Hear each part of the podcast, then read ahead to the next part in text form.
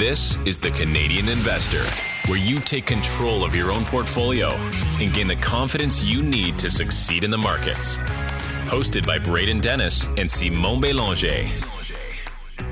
The Canadian Investor Podcast. Welcome to the show. My name is Braden Dennis. As always, joined by the very thoughtful and the very handsome Simon Belanger.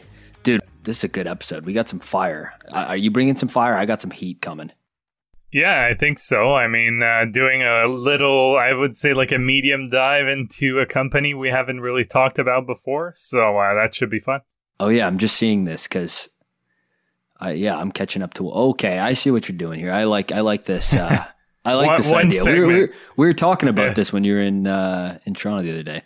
Um, Yeah. Before we get into the show, subscribe to the podcast. Uh, we don't ask very often, and it really does go a long way. So if you're on your podcast player on Spotify, it's called follow. If you're on Apple Podcasts, press subscribe.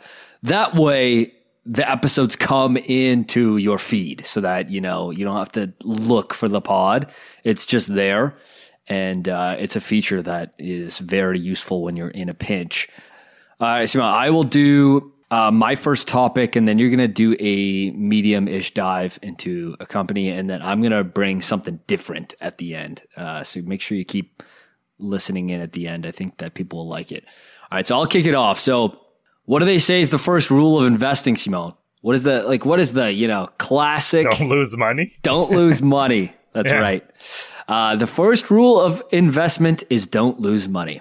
And the second rule of investment is don't forget the first rule. End quote, Mr. Warren Buffett, if you've ever heard of him. Now, this quote is is very famous and, and for for good reason. And I wanted to revisit it because the math behind this quote really tells the whole story. And, you know, it's cool to say, yeah, capital preservation, number one most important thing. Don't lose money, says Mr. Buff Dog.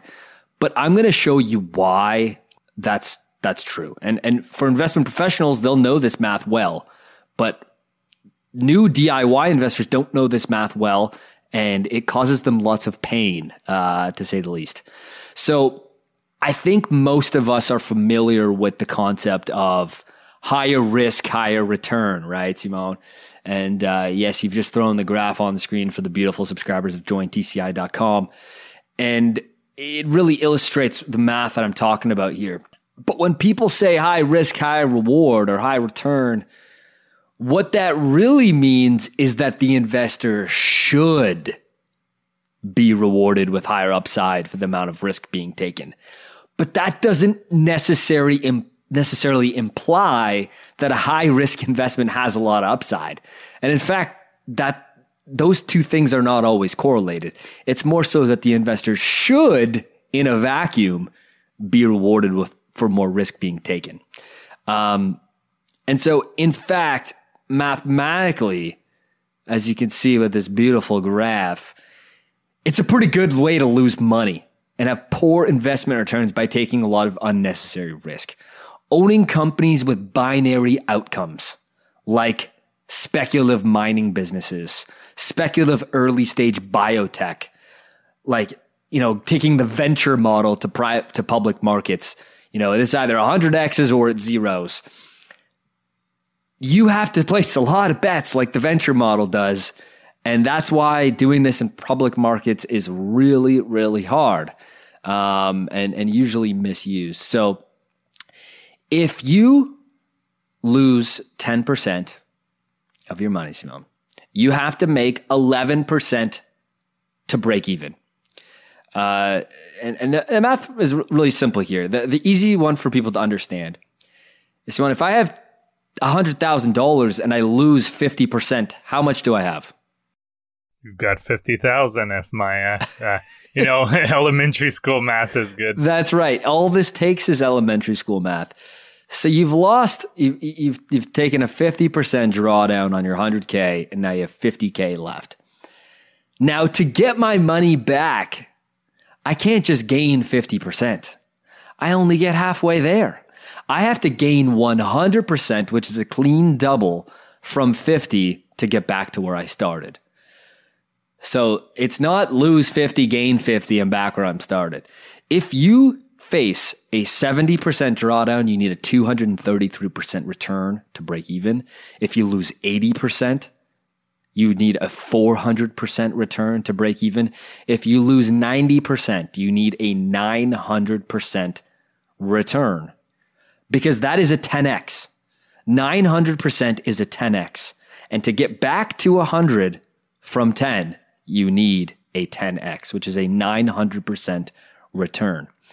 And so, where I'm going with this is losing, taking a 30% haircut on a stock hurts a lot more, not only in the feels, but actually mathematically than gaining 60%, than gaining 30%. My apologies. That's that's the equivalent of a 43% return required to get your money back if you lose 30. So the takeaway here is skilled investors understand this math. New investors learn this the hard way. And uh, the the idea that high risk implies high expected returns are not always correlated. It's just that they should be rewarded with higher upside if they're taking on excess risk. Yeah, and with high risk, I know we've talked about that a bit in uh, selling uh, mindsets, or you know the the latest episode that we got out, or maybe yeah, two episodes ago. But when you buy something at like really nosebleed valuations, um, I think it's even if it's a, a good company, the upside oftentimes is just not really there. I mean, oftentimes if you do want to have some decent return, you almost need to the company to execute flawlessly, which I think is almost impossible when you think about it. No matter how good the company, there's things that even if they execute perfectly, there are things out of their control that will most likely happen and kind of you know, put a wrench in their plan. I think that's just a good reminder for those really nosebleed valuations. And with those nosebleed valuations come extreme movements on quarterly results.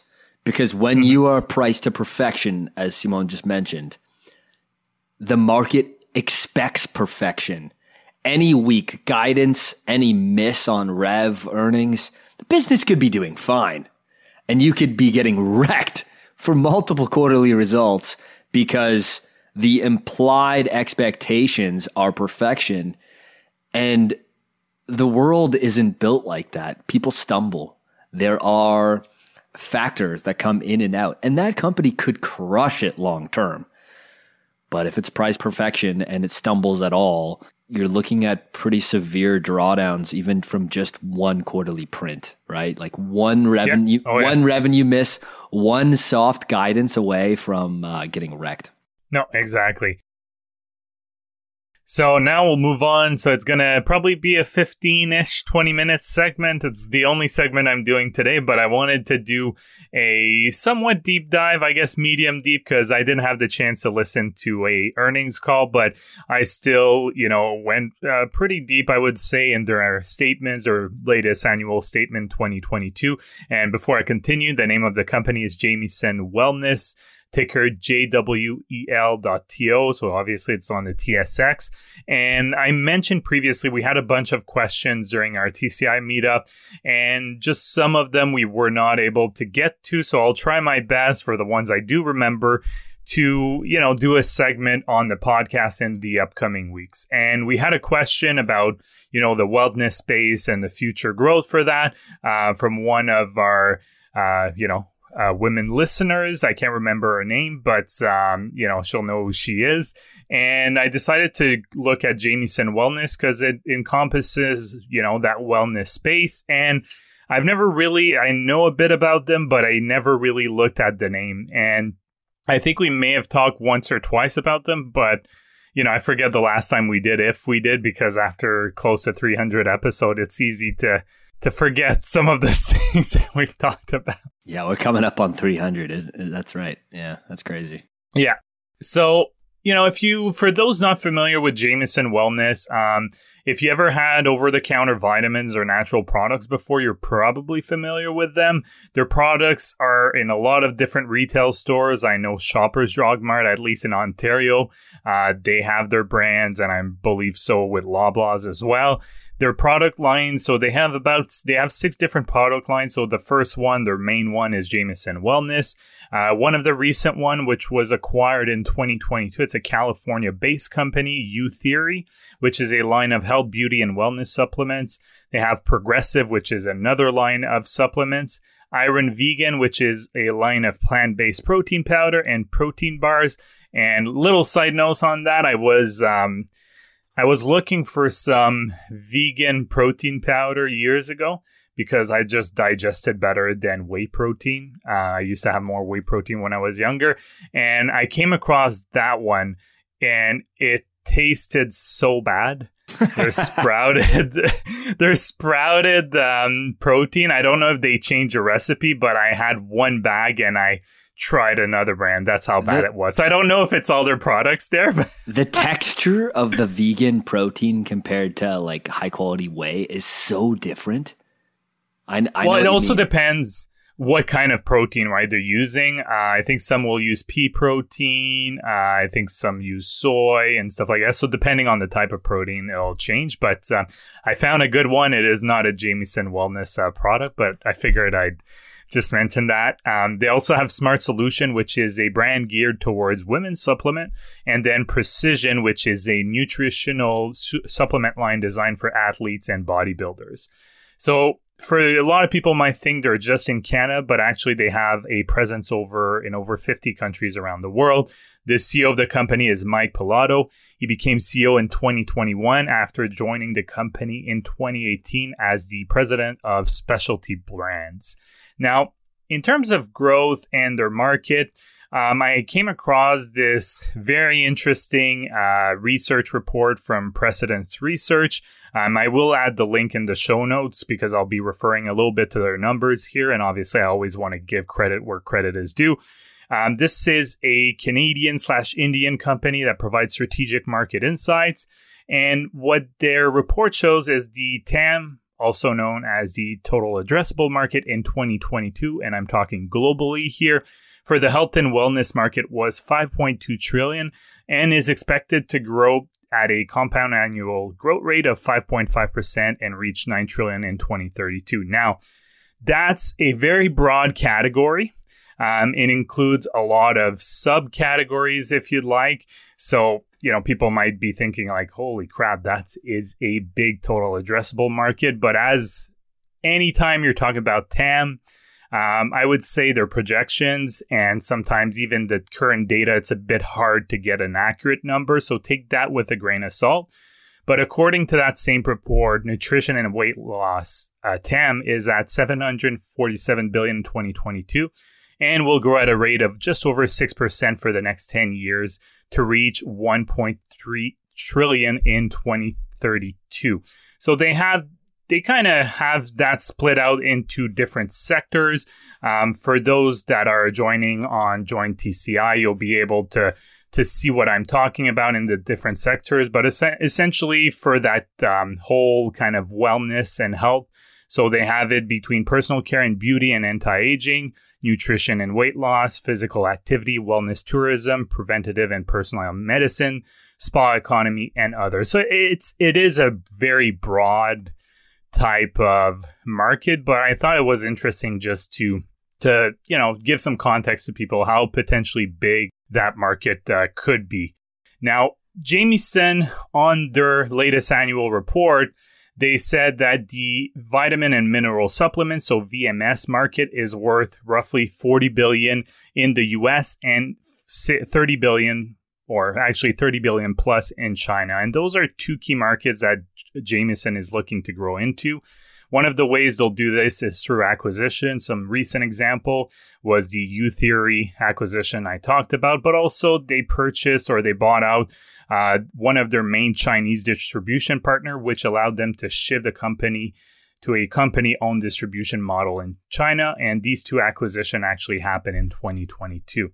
Now, in terms of their revenue split, where it's coming from and how they're guiding revenue wise, In 2021, they received 75% of their revenue from Canada, 11% the US, and 14% from our other region, which makes me think that China is still a very small portion because they don't break it out specifically.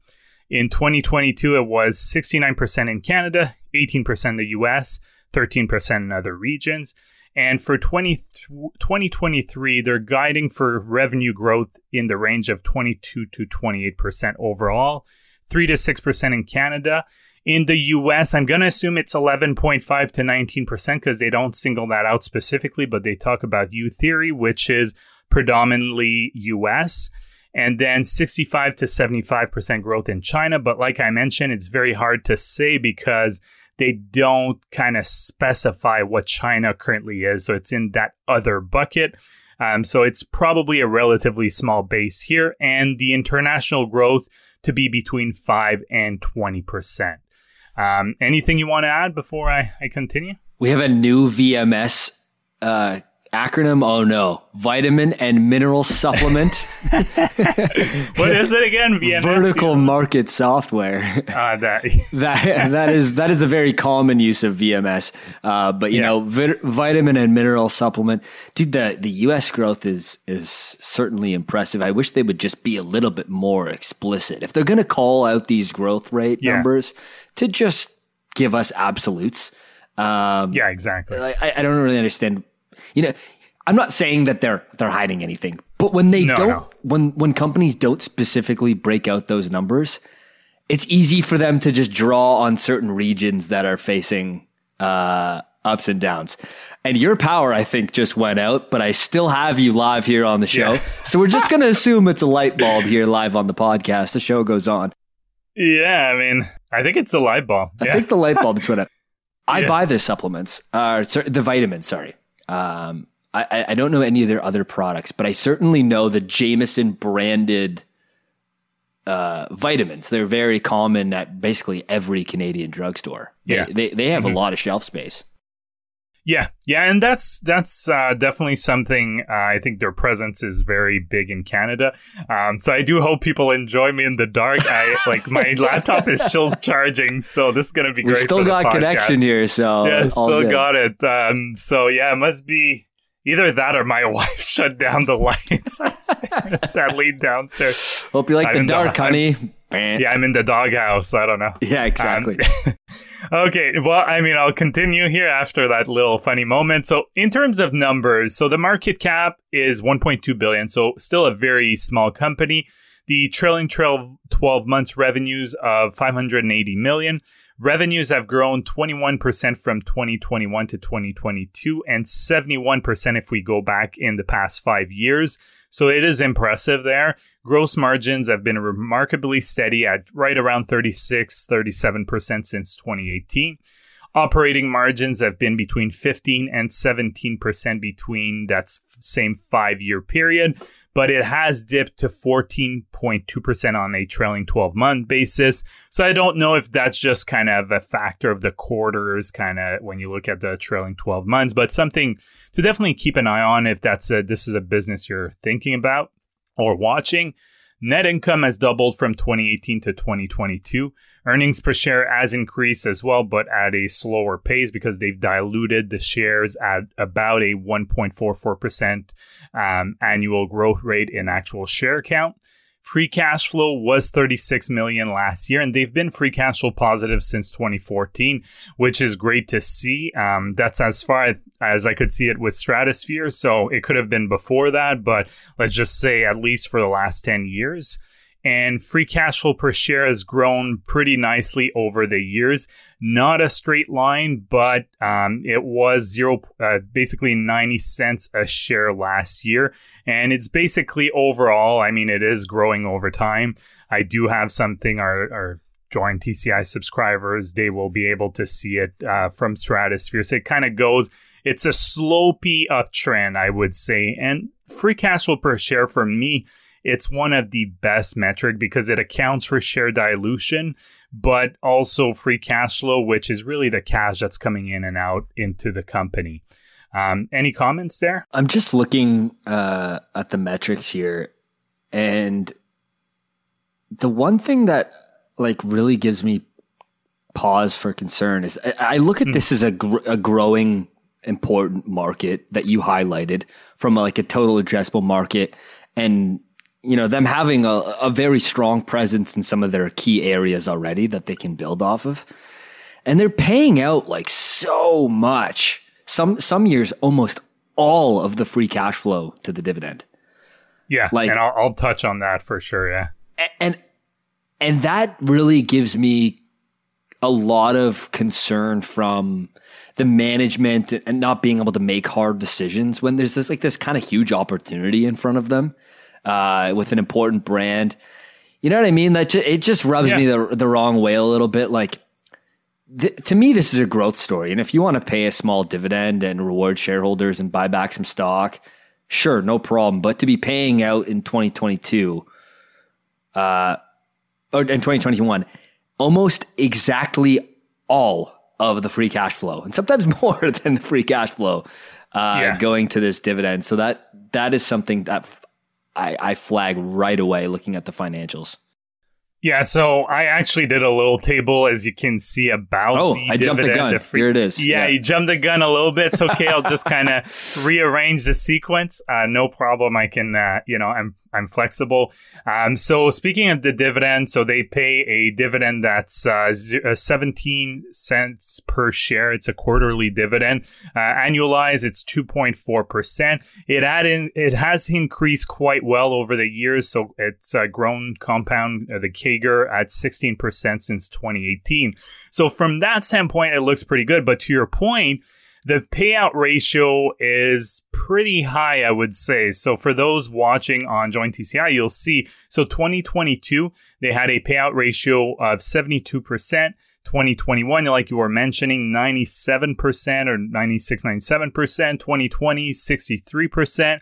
2019, 199% and 2018 77%. So if you average it out, they're actually paying more than their free cash flow. But if you take out the, you know, I'll give them the benefit of the doubt that 2019 was an anomaly. So if you take out 2019, um, it's still 77% of free cash flow that's being paid out. And like you mentioned, for a company that, you know, is looking to grow in the US and China, um, you know, probably grow by acquisition as well. I'm not sure they should be paying all that much. Maybe it's as simple as just saying, okay, we're not increasing the dividend. That's right. yeah. I, I, get yeah, that you don't you want to cut it, but why do you have to CAGR the dividend with EPS at 16%? Like they're both basically growing at the same rate, which just indicates we have no intention of not paying all cash back to shareholders via dividend.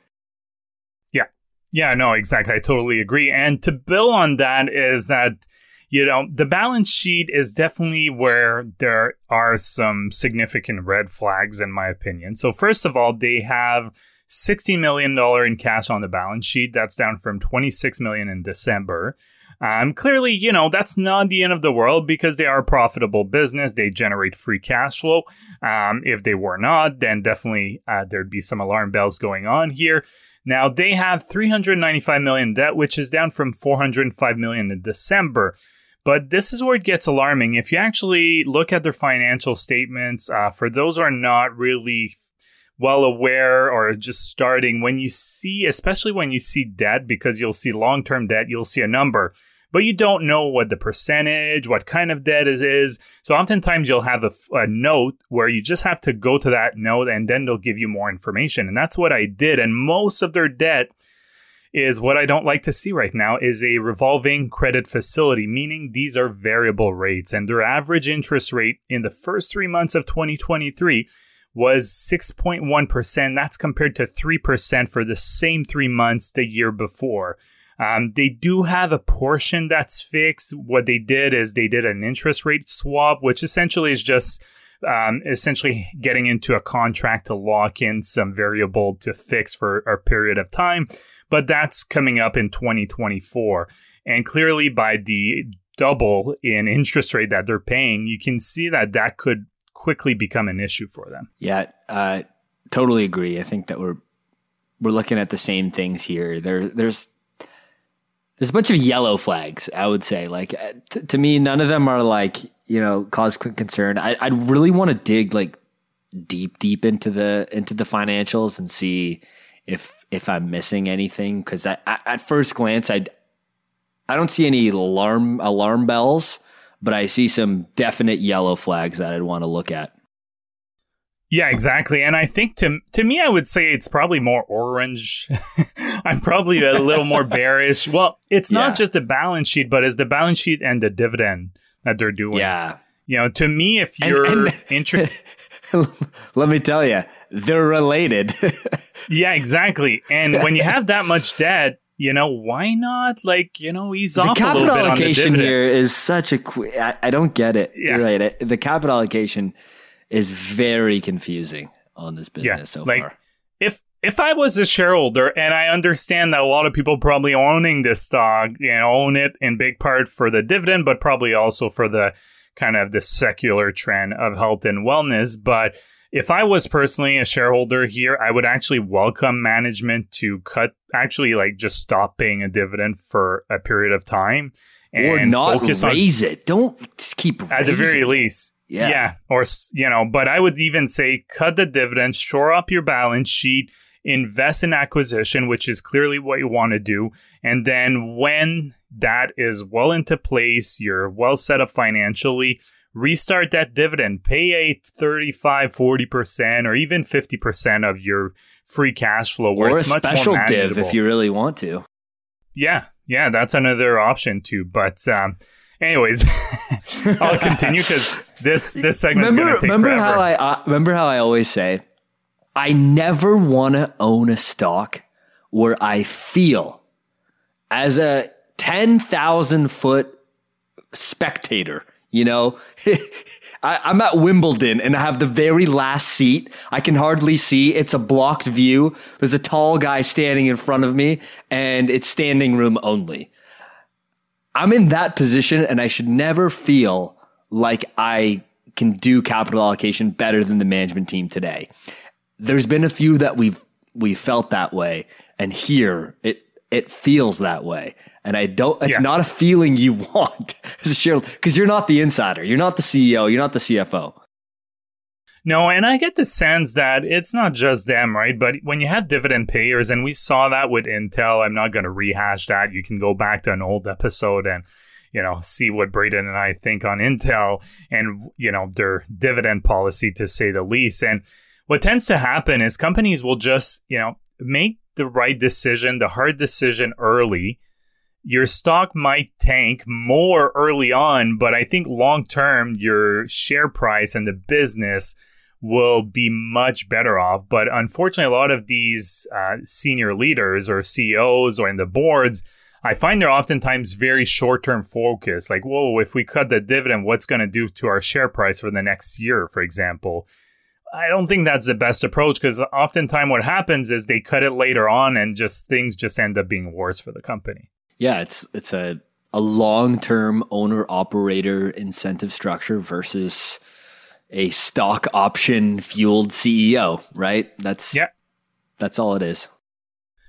And now in terms of valuation and returns, I wanted to to have a look at that. So the P ratio is 24, so it's actually on the lower end um, of what it's been in the last five years. Same thing for the price to free cash flow of 42, which is not cheap, but again, it's on the lower end for this business.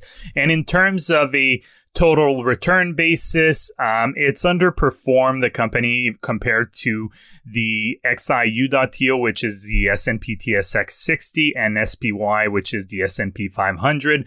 So it has returned 26% over the last five years, with the TSX 44% and the S&P 500 70%. So it's definitely trailed the market.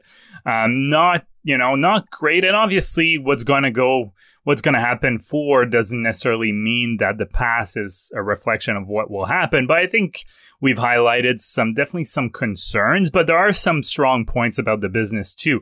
And to finish up on the risk, which we touched on already a little bit, I think there are some significant risks for regulation, competition, and also potential shifts in consumer demand. Um, you know, especially when you think about regulation, they mention in their annual report that the supplement space in many jurisdiction is not very regulated or not regulated at all. So there are some more and more jurisdictions that are looking to regulate those spaces, which would increase the compliance cost for them. Um, there is also a lot of competition in the space through privately listed and publicly listed companies, although it tends to be a bit more kind of local competition. And lastly, they have 40% of their revenue tied to only three customers. Unfortunately, and that kind of goes back to like the transparency aspect that you were talking about earlier with the breakdown in geography. They just say customer, I think it's customer one, two, and three. They don't specify which of the large customer they are, but one would assume I can understand why they don't do that for comp- for competitive risks, right? Like they they don't want they don't want their customers directly targeting uh, to undercut their largest customer. That that makes some sense to me. Uh, yeah, no, that's fair, but yeah. you don't have to look that far though. Like if you look in Canada, I'm gonna go on a limb and say that Loblaws is one of the larger cu- shoppers, customer yeah. which owns Shoppers Drug Mart. Um, so you know, I'd be surprised if they're not number one because Canada is their largest, you know, revenue by geography and you know, Loblaws, I believe it's the largest grocery slash um, pharmacy chain in Canada, if I remember correctly. So, yep. I mean, one plus one, right? Uh, I'm pretty You're sure. right. You don't have you don't, you don't have yeah. to do some calculus to triangulate that the yeah. largest customer is probably Loblaws. Yeah. So, I mean, overall, my takeaways is there's definitely some good in the business. Obviously, there's some secular trend. Uh, even if the predictions from the report don't come true, I think it's safe to say that people, you know, care about their health and vitamins and supplements. And I think that trend will most likely keep going forward. But the management, the capital allocation strategy, I think it's a big, big red flag, in my opinion. I know you're more nuanced than me, but when you look at the debt and the dividend and the payout ratio, um, it just needs like one trigger event, one unforeseen, let's say black swan, but we all know black swan events can happen that can really put them into a tailspin because they really don't have much margin for error here, unfortunately, if anything happens. It feels like an unforced error, yeah, with the capital allocation strategy here. And you know, you you hinted at many of those things. I'll leave you with this. I really want to like this business, but on a long enough time horizon, you attract the shareholders that you deserve. I really, truly believe that on a long enough time horizon, the management and the company attracts the quality of shareholders that they deserve. And to me, they are attracting short term inexperienced shareholders. That's how it feels to me at very quick glance. Um, and, and I and I think that that's a long term mistake. Yeah, I should send the RR team uh, an email to send them this him, segment. Like, yeah, can, yeah. Can you clarify why you're doing this strategy when you should be focusing more on growth and paying down debt and not yeah, like you've been doing? I, I, I, like the product. I think they have tr- tremendous distribution here mm. in Canada. They have their product line is basically every single vitamin, every multi, you know, each niche of person to, to get. They have great shelf space in the largest distribution channels uh, here. The US is growing. I think vitamins is a really good business. Revenue since 2014 has gone from less than 200 million to almost 600 million uh, during that time. Very consistent, very steady. Generates quite a lot of steady EBIT what yeah, gives, right? Yeah, yeah, yeah, It yeah. looks great on the income statement. yeah, exactly. Unfortunately, well, I mean, yeah, it's uh, fortunate yet unfortunately, and you know, I think if they make some smart decision in the next couple of years, um, it could actually be end up like looking like a very, very good uh, very good business in my opinion if they make Agreed. some of those tweaks in the capital allocation strategy but maybe the ceo is just playing that tiff macklem uh, video that rates will stay low forever that's right on you know on loop so he's still stuck in that mindset he has it every morning his assistant yeah exactly Six percent. Oh, that's not true. He's telling me it's staying low forever. It's staying low forever. Uh, and then here's the video to prove it. All right, very good. Should we move to the last segment here? Yeah, let's do it. All right, this one's called How I Get Shit Done. All right, that's what this segment is called. I wrote it on the plane last week. Uh, this is a classic segment where stuff I really like to talk about, and I think that that's important. You guys can kind of hear it shine through. Uh, and the fact that it didn't have internet on the plane. Uh, you choose. You choose which one. Maybe maybe 50-50. What, you um, didn't want to pay for the spotty internet? that they charged like yeah. 20 bucks or something? I think I uh, I don't know if Flair, I'm, I was on the discount discount. Oh, okay. They probably do. They just charge a lot and it sucks. That's usually how. Yeah, you gotta. Yeah. yeah, like you have to take out a mortgage on your house to afford it, and you get one megabyte maybe. Uh, and if there's turbulence, you get half a megabyte. Yeah. yeah. Uh, okay. so no refunds. called no refunds. Don't even ask. This one's called "How I Get Shit Done," um, and how I keep learning to become a better investor. And uh, it's a little bit, a little bit of a different segment here. And I'm going to do this in three parts. Okay. So the first one is how I get stuff done. Uh, number two is how to find balance. And number three, how to solve problems. Okay. So first is how to get shit done.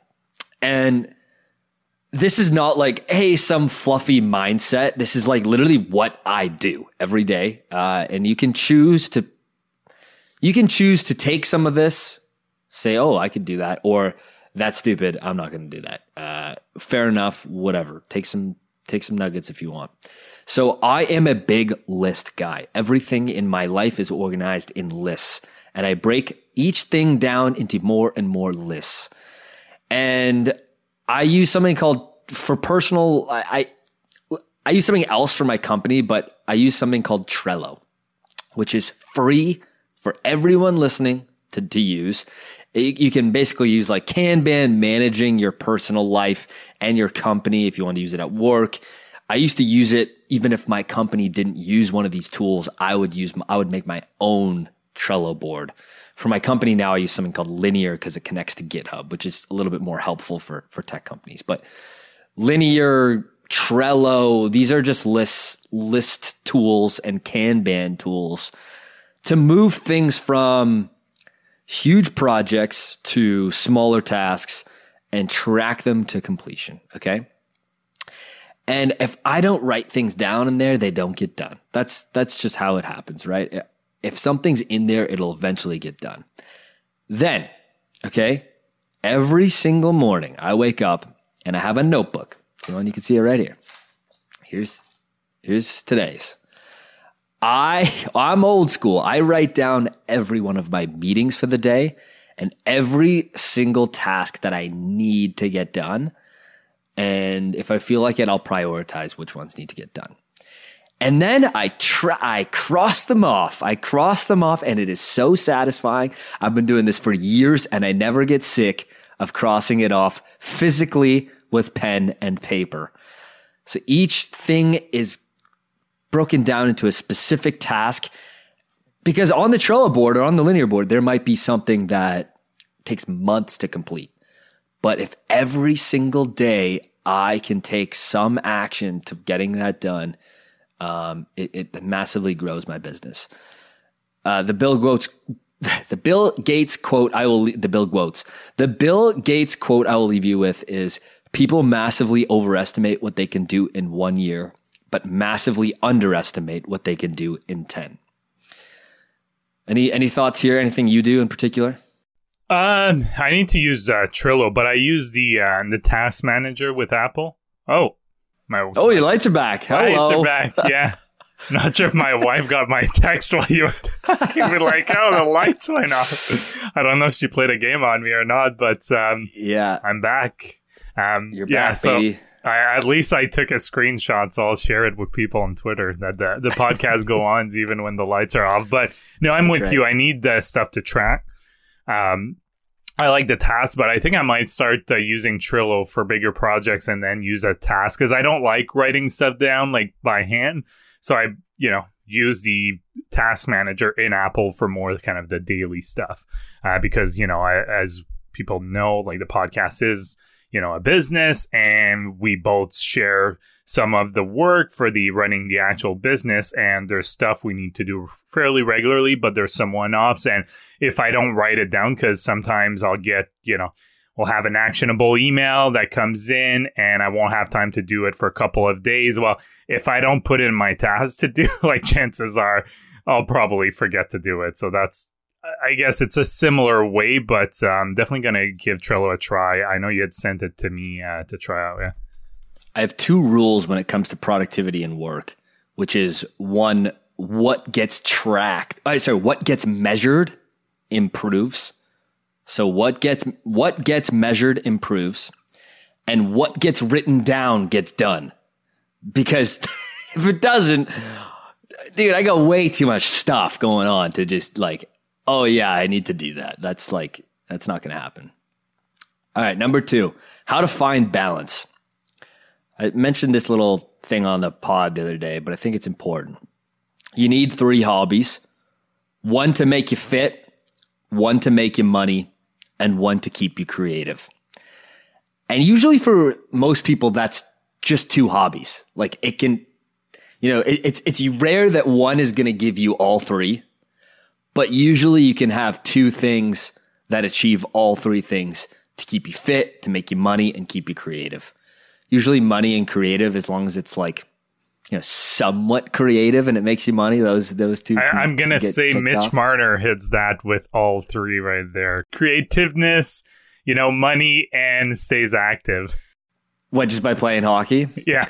And and not shows up and doesn't number four doesn't show up in the playoffs is that? Well, I mean, I'm just saying because he's a he's such a creative guy. That's why that's why I took him as uh, well. I didn't think I, would get some uh, wounds from the Easter. I wasn't trying to do that, but number uh, yeah. four, missing in action uh, in the playoffs. All right, number three, solve problems. Okay, this is this is what I always give uh, my. So I have interns basically like I have these interns from Waterloo, Guelph, Queens, like you know the, the universities, and I usually have like three going on at any one time, two or three, and I always tell them right at the beginning, this is the most important thing. This is my only one piece of advice, really, for you to succeed here and to succeed beyond here, uh, to climb corporate ladders or to build businesses is to solve problems. That's it. That's that's all you have to do is solve problems consistently and reliably. And that includes solving problems that you are not asked to solve. Some internal system at work that sucks, you're not tracking any of your task management. Hey, I just gave you some tips from number one. Build something and present a solution no one asks for. That is how you ex- how, how you exceed uh, expectations. You improve everyone's life and you become a leader that can be relied upon uh, as soon as you do solving problems that were not asked for.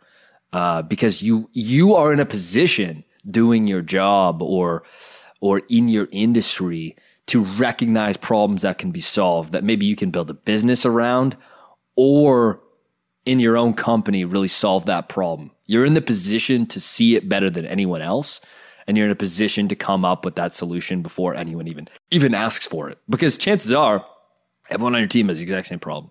For me, originally, you know, Stratosphere, it was, it was getting public company data on KPIs was impossible.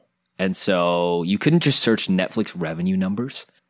Uh, sorry, you could search for Netflix revenue numbers, but you couldn't just search their subscribers by region without pulling out 30 PDFs and, you know, aggregating it for the last, you know, 30 quarters or something. Like that just was so time consuming. And so we started working on it. And the the last one here is forced learning. For me, it was starting this podcast with you. Every week I'm I'm forced to learn something new, explain a concept, and that solidifies it in my brain. Uh, some ideas here: join a nonfiction book club, start an investing club, with your friends. We have a monthly meetup, and there's got to be a deliverable. Like there's a uh, a monthly stock pitch. Like you have to have something prepared, or else it's not forced learning. You do this consistently, and you learn a lot. Like how much how much have you you and I learned from doing this pod? Like it's un, it's unbelievable the amount of forced learning that we've given ourselves. Oh yeah, I mean, just based on the questions we get, but curiosity as well. You're thinking about an interesting segment. Um, there's just so different, so many different ways to get inspired and look into a topic where you'll start learning. I mean, just uh, you know, just today, right? When I I today and a couple days ago when I started researching Jamieson Wellness, well, that report that I came across, like I never knew that the uh, global health market or wellness market was so big and that's something you know as simple right there that i learned. But uh, i totally agree with that. I mean to me obviously you know things change over time and people you like people i mean everyone wants uh have a motivation in life right? To have something yeah. to look forward to and a sense of accomplishment. And these are just little things that can get you there. Um, i mean for me obviously it gives you that extra like it's another thing that gives you purpose. I know I have a daughter, I have a wife I love too, which by the way, she is the culprit for the light situation. I sent her this we screenshot. found out who did it. Yeah, she's like, "Whoops, my bad." I think it's uh yeah, because for people not fully sure, it's uh I record my studios in our basement and there's basically one f- switch that basically triggers five different lights in the basement, and it's as you come in. And uh, it's one of those master lights that master lights exactly. So that's why I went uh, I went dark. You but, need a uh, you need a specific uh, little label on that one. Yeah, yeah. Recording. Do not. Every time you go um, but, near it. Yeah, but Warning, to get back to what you're doing, I think I, I totally agree with you. Um, I think it's just good to have these things that force you to continue learning. And doesn't have to be investing, right? You could be learning about other things, whether you're fascinated about AI in general, not specifically to investing or even, you know, let's say you're very hands on manual type of person who likes to build things, whether it's cars, whatever it is. Uh, maybe you look into new types of technologies, you start learning about them and things like that. That's why so many people start a blog, and I know it's become such a like kind of cliche thing here. Uh, you know, start a blog, or but there's tools like you know Substack, beehiiv, these tools where you don't have to make your own website. You'll just have like your awesome blog.substack.com where it creates like an email newsletter and your blog in in one. There's so many of these tools out there. I just mentioned a couple of them and say like I'm going to write a piece on X every week or every month or once a quarter. Something you can actually stick to. And that that kind of like forced curiosity you'll be surprised how many stones over a long period of time it forces you to turn over and how many doors it opens because Adrian, my co-founder, was writing a blog that me and maybe one other guy read, uh, and it was brilliant. And I and I said, "Can you start on Monday?" Basically, because of his blog, we wouldn't even have known each other. He could have been anywhere around the world, and he lives like you know one area code away from me. That was pure luck. But um, you'll be surprised how much forced luck you create by creating more opportunities for these types of things to collide. Yeah, Love it. All right. So um, let's wrap it up. Good episode. Good stuff. We're here Mondays and Thursdays in the dark, in the light. Doesn't matter. We're here. We're here, powering through. powering through. Or is there a pun there on the power? Uh, yeah, I don't know. I, I kind of said it and then I realized there might be it afterwards. Um, but yeah, could have been worse if I lost power because I don't think we could have kept going at that point. Yeah. No, that would have been a little bit trickier. We appreciate uh, you tuning in. Uh, we mentioned many times, jointci.com is the Patreon page. You get uh, you get to see our faces for radio. You get to see our charts. Uh, and I, I, don't think I've talked about this, but the Canadian Investor Podcast.com, our website. And if you just Google Canadian Investor Podcast, our website will come up. There is a tab at the top called Show Notes. And we turn in all of our show notes and the real estate show notes into blog posts with little videos at the top. Things that we think are interesting. And you can see exactly when we are talking about it. And it's the, the, the YouTube link. So that is at thecanadianinvestorpodcast.com forward slash blog, or if you click show notes at the top. All right, we appreciate you. See you in a few days. Bye bye. The Canadian Investor Podcast should not be taken as investment or financial advice. Braden and Simon may own securities or assets mentioned on this podcast. Always make sure to do your own research and due diligence before making investment or financial decisions.